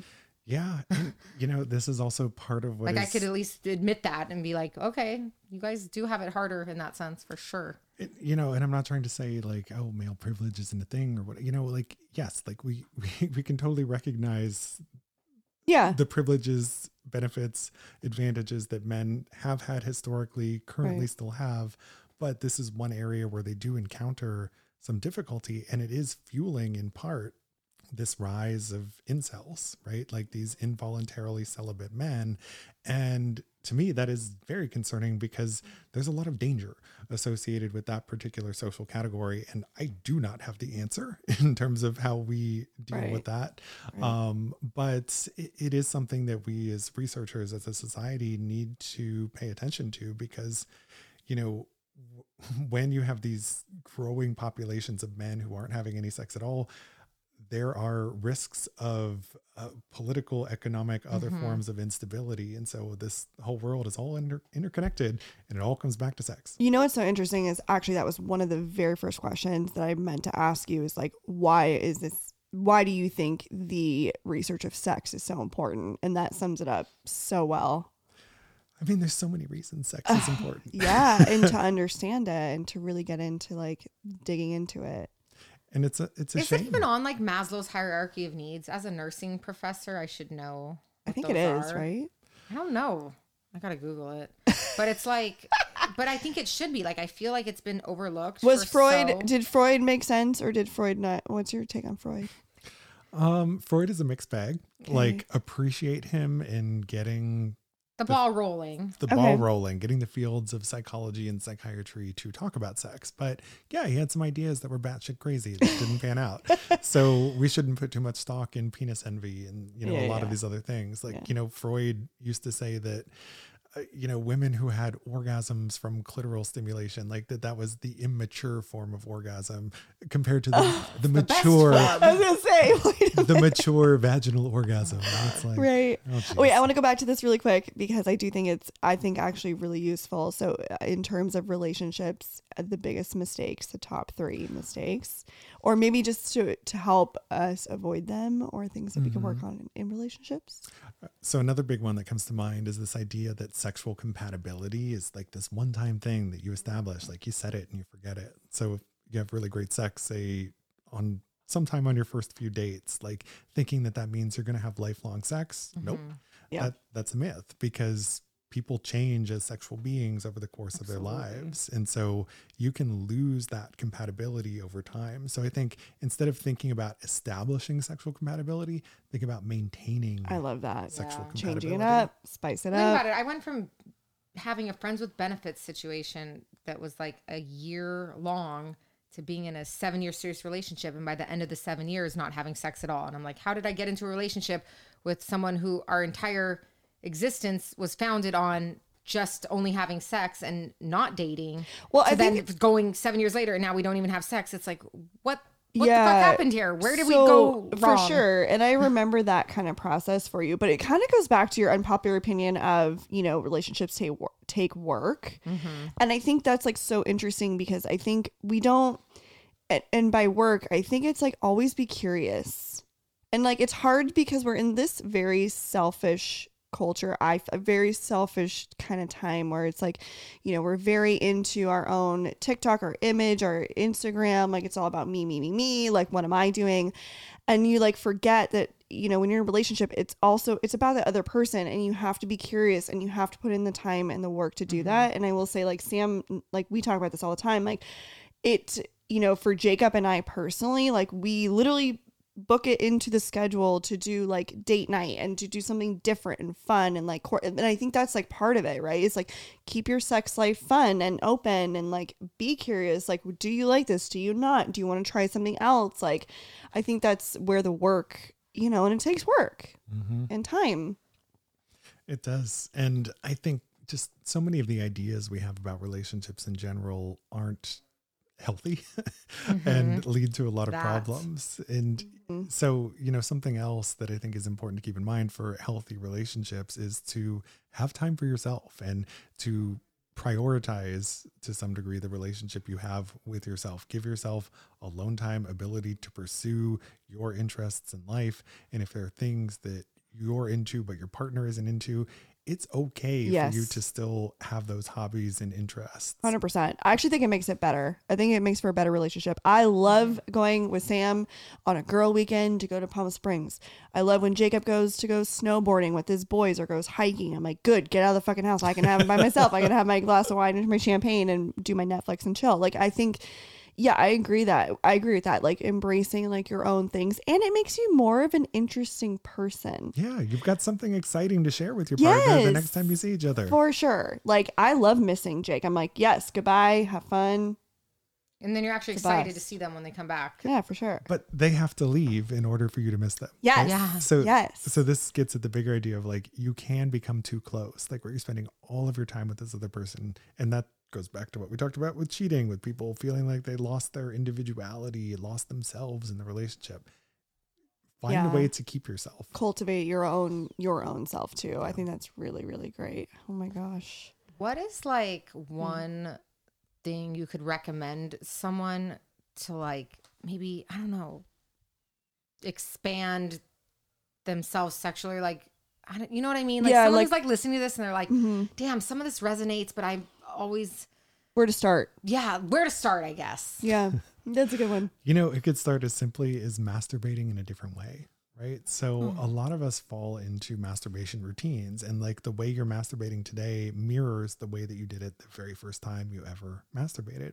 Oh. And it's fascinating to me when you look at the research how many people report that they've discovered new things about themselves or new sources of pleasure through solo sexual activities. And it's because they mixed it up and they tried something new and different. So get a toy, watch a different kind of porn, don't use porn and use fantasy instead. Like there are all kinds of ways that you can add novelty to that and explore and expand your sexual self. And I think this is so important, not just for, you know, having more fun masturbating, but it will make you a better lover and will make your sex better because the more you understand your body, what brings you pleasure, the better you're able to tell your partner what it is that you Right. actually want. Mhm. And so this gets to another myth about relationships that is problematic. You know, so many people expect their partners to be a mind reader and to just know like Mhm. what's going to work for you and how you want your clitoris stimulated and how they want their penis or nipples or whatever Right. stimulated. It's like your partner doesn't have a fucking clue Right. what works for and your well, body. because everyone's so Yeah. different too. So it's like if they think like, oh, this really worked on someone, and then they might assume that's like, okay, all women are gonna respond that way, and it's like, nah. Yeah, yeah, yeah, yeah. like I know somebody who is literally just into their earlobes being yeah. played with. And it's like, so if you were with that person and you brought them extremely intense pleasure from that, but then you just assume that that was going to transfer to everybody else, Yeah. you might be wrong. Right. Right. And someone might hate that and slap you. Well, I feel like I used to always just sit there, and even if I was unsatisfied, just lay there and be like, fuck, this sucks, but I wouldn't speak up. right. And, And, now say I'm just like, like, listen, I know the exact playbook. Like, I am going to tell you yeah, very matter of fact, like this this A, works. B, this doesn't. C, D, E, F, throw in G if we really want to spice it up. Like I will give you the layout because I'm not gonna waste my time. Yeah. Dude, like and I think what- guys are. Pre- I think. an I think partners. Partners appreciate that. Like I a think little a more. guy guidance. that does appreciate that, you know it's gonna be good because they actually give a shit. And wouldn't you want to know? Yes. Like, like if Give me you were doing something to your partner that you thought they really liked and they were just dreading it and not enjoy like yeah. Yeah. and so No no, one is enjoying themselves in this situation wouldn't you want to know Yeah, for sure. Faking orgasms. Yeah. Is that a thing? Like how often? Like happens a lot so a majority of women say they've faked an orgasm um, and about a quarter of men say they've faked an Okay. orgasm too I think it's definitely interesting. Like I just am too think, like- selfish. I would never fake it. I'd be like, no, you didn't. I you didn't have do I it. have in the past, but now I won't. I'll be like, listen, we need to do something because this is not gonna get me there. So Yeah. let's flip the script here, buddy. But I mean, I think it's interesting that me- like I think you hear faking it as a women thing. So to hear that, like you said, twenty five percent of men, Yep. Yeah, and that does That's surprise actually me. surprising. yeah. Doesn't surprise me i mean Well, I know because you, ha- yeah, you are, you are like A penis So what owner. is their like reasonings? So, you know, it's interesting. There is a gender difference if you look at men's and women's reasons for faking orgasms. Women are more likely to fake it for the benefit of their partner. So, for example, they'll fake an orgasm because they know that this is going to facilitate their partner's orgasm or bring them mm-hmm. pleasure or make them feel accomplished or it's a mm-hmm. self esteem boost. Right. Whereas men are more likely to fake an orgasm for their own personal benefit. So it's because it's an uncomfortable situation that they want to get out of. They had too much to drink and they know it's not going to happen and they just don't want it to get awkward. So they're just going to fake it to you know, just kind of end the situation. So, um, you know, the motivations are a little bit different, but, you know, men will fake it for a lot of different reasons. It's often just usually because they can't come um, or they just want it to be over for some reason Interesting. Or the sex yeah it could be the sex just isn't good Yeah, it's not good. So they're like, oh fuck, I just want this to be done. Interesting. and isn't that weird like it's easier to to fake an orgasm pretend like you had the greatest time and then you know call it quits But I feel like that's why people have such bad sex out there because Uh, we fake it and We're then people don't it. know that it was bad and they don't learn and improve and get better. Right. I mean, that's I'm like, stop faking it. Yeah, yeah, yeah. Well, Communicate. as a you know, people are listening to this, and hopefully that's you know, we're starting to have better sex. Where where everyone needs better sex. Let's have better sex in 2022. Thank Goals. you. You know, this is a question I've often wondered is would you actually want to know if you had sex with let's say not a long long term relationship partner with, with with a casual partner and they told you it was good but it wasn't and so it led you to think that it was good and then like Yeah. would you I actually wanna want to know. the truth I would. Like feedback. Do you want the yeah, do. yeah, yeah. I Like, like- I think I would too. Because I want to absolutely snatch someone's soul every time I fuck them. You do. I don't think I'd want to like Like, so I want to know Yeah. because if it's like if I'm not good, I want to know. yeah, I would how wanna can I know improve? personally. How can I Yeah. improve? But I know some people. self-awareness. Some people don't want to know. Yeah, but I think that comes to like self-awareness too. Of like like you and I definitely know we like to improve. Like, you know, that's something I, would want to know. I would want to know if I need I just like to be the best at everything that I do. Like Jacob's given me feedback on blowjobs, like Oh. uh, for sure. He's been like, "I like this, I don't like this." Like, oh yeah, I like But I'm get like, I also don't want to waste my time doing something if it's not right. good. um, yeah, I don't want to have my mouth on your dick, like you know, Yeah. without it being purposeful. Like, I want to Yeah. be like, this is like actually getting the job done, and like, tell me how to, you know, what do you like, you know? maybe the dating app like you should have the option to be like please leave a rating and review Honestly, I really would love to send Oh, out like genius. post post dick surveys out. Like I've seen it on TikTok where people have, but I'm like, I would love to send this out to my people and just be like, can you please just leave a rating with some comments? Like I would love that. Um, have you had sex with me please take this survey yeah, I should honestly make a Google Doc.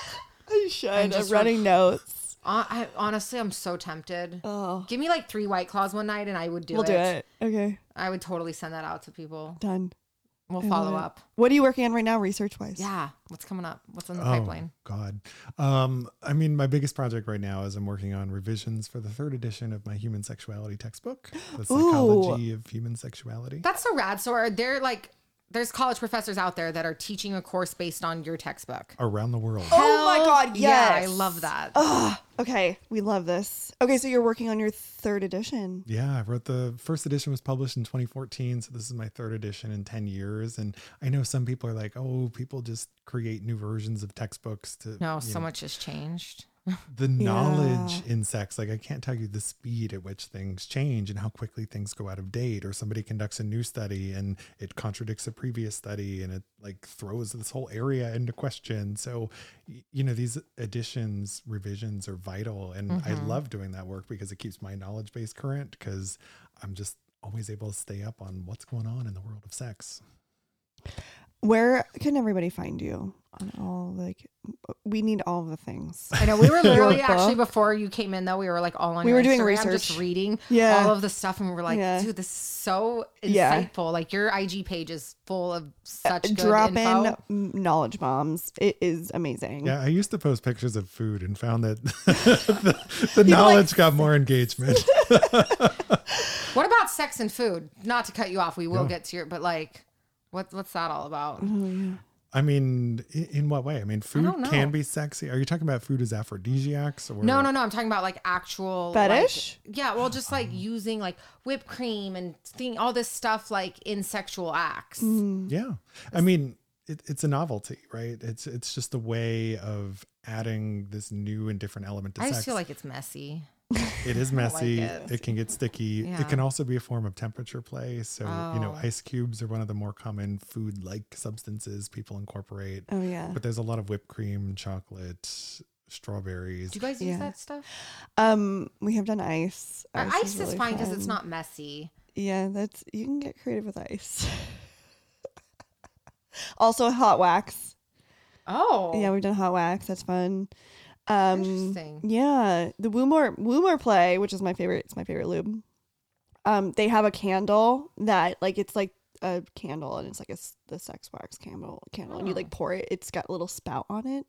It's very very. We love it. It's great. love that for you. yeah. Fancy lube. I'm not into the food so much too because it's just messy and like the it gives the OCD in me gives me. I a feel like there's already enough like bodily fluids Yeah, yeah, exchange yeah. mess that I don't need all the other. I don't need that mixed with food. But also I think for some people it's about enhancing taste. Yeah. And so it's like oh, I taste using delicious. Oh. food to cover something up. Right, right. Oh, oh, interesting. My Yelp reviews on that have been great. I don't know. Five stars on Yelp.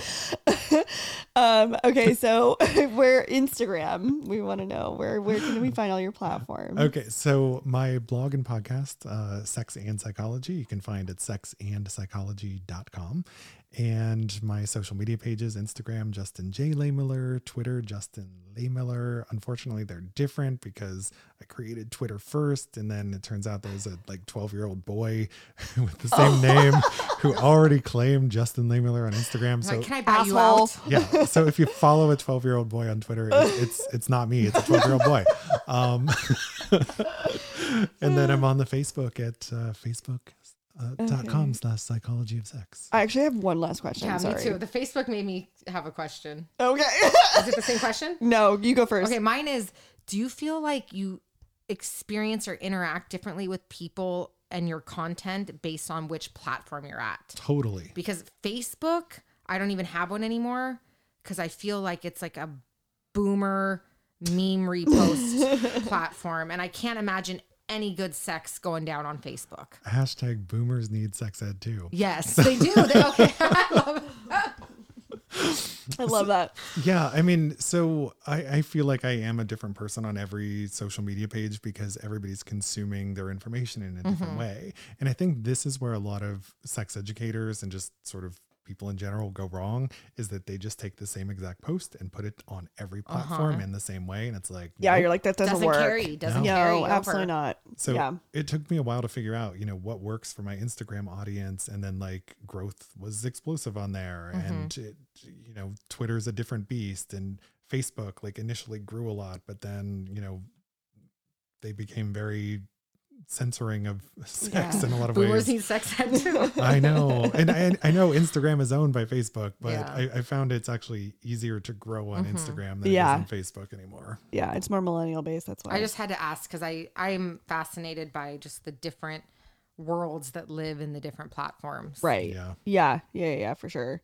Um, my question is more geared towards like, okay, sex, sex education in a perfect world. Like, what would sex education look like to you? Like it does in the Netherlands, you know. So on my study abroad course, we talk a lot about sex ed through a cross cultural lens. And there's this program I love in the Netherlands called Long Live Love. And it essentially it starts in kindergarten. And when I say it starts in kindergarten, like a lot of people freak out. They're like, why are you teaching kindergartners about sex? And it's like, no, you're starting in kindergarten with just sort of teaching people about the idea of personal boundaries. And it's oh, I just like sort that. of creating basic communication skills. And like as they get older, you're teaching them age appropriate information, what they need to know, like the actual names for their body parts. Yeah. And then mm-hmm. when it gets to be around the time of puberty, then you start talking about sex and how that works and how to stay safe. And so it's just constantly evolving. And it's also adding in the component of like, how do relationships work? And mm-hmm. how do you communicate with other people? And what do you do if you have a sexual disagreement where you want to use a condom, but your partner doesn't? And how do you resolve that? So, you know, I like that comprehensive approach that's sort of lifelong. We're teaching you what you need to know at each stage of life and equipping you with the skills that in your actual everyday life, you're going to be able to navigate this successfully. So that's what I would like it to look like. Oh my I god. would love that. I just even the communication aspect.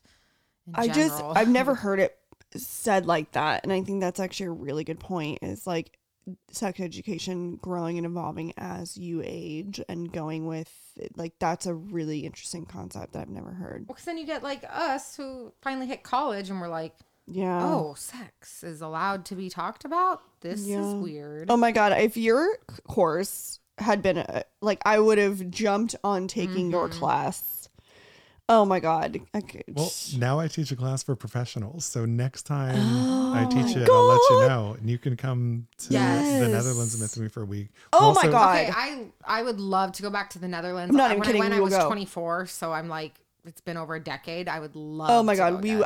I I'm not kidding. Like I we would love to go. And the next one, we want to do it back to back to a week in the Netherlands, a week in Germany, because, you know, there's an interesting ah. sex culture in Berlin I want to explore as well. Oh, that's I want. amazing. Yeah, we'll Okay, yes, Let's yes, talk. yes, yes. We're gonna Yes. talk. Wait, yes, of course. And we're also course. tagging along. We've just invited ourselves Yeah. to Amsterdam. I know we're coming with you. Yes. Oh my god. Thank you so much for coming in. This was I know. I I well, I more feel like I could talk to you for like 900 years because it's just so interesting. And you actually, I it's like as much as like Tori and I are horn dogs and could talk about sex Yeah, forever, sex all day. The fact that you have like the research and the science behind it is, I think, fascinating. I agree. So this has been so much fun. Yeah. Thank you so much. Thank and you know, this is why my podcast is different from other sex podcasts. Is because I want to actually have some data I can cite for the questions that people have about sex. Because when we don't have data, and this is why it's so important to support sex research, when we don't have data,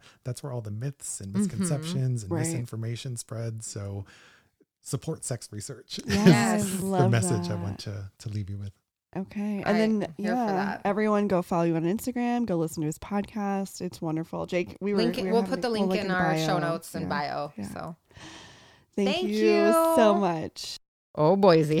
I told you it was gonna get. Why do I always just put all my shit out there? And I then I like l- listen back to the episode later. And I'm like, Sam, you really should keep some secrets to yourself. You know what? Putting yourself on blast. We're don't here care. for it. I don't care. Everyone knows like everything about my life. Absolutely. this damn podcast. I'm here for this. this You're is, welcome. These are the conversations we want to hear. The caller nurse daddy It's version. the conversations we have yeah. truly off the clock. Right. This time we really put them on the mic, but it was fun. It's so insightful. Mm-hmm. Absolutely. I honestly, I wish that we could have like taken more of his time. I felt Yeah. bad because I was like, I could keep you here for three more hours. We had so many questions that I know. we just couldn't even get to. But Seriously. we'll do round two. Spicy. We love a round two. Let us know what you think. That was a fun one. Absolutely. Uh, and in the show notes, you guys uh, make sure you head over check out his book if you're interested. Yes. Definitely. Especially how to improve. Here's a book on how to improve your sex life. You're welcome.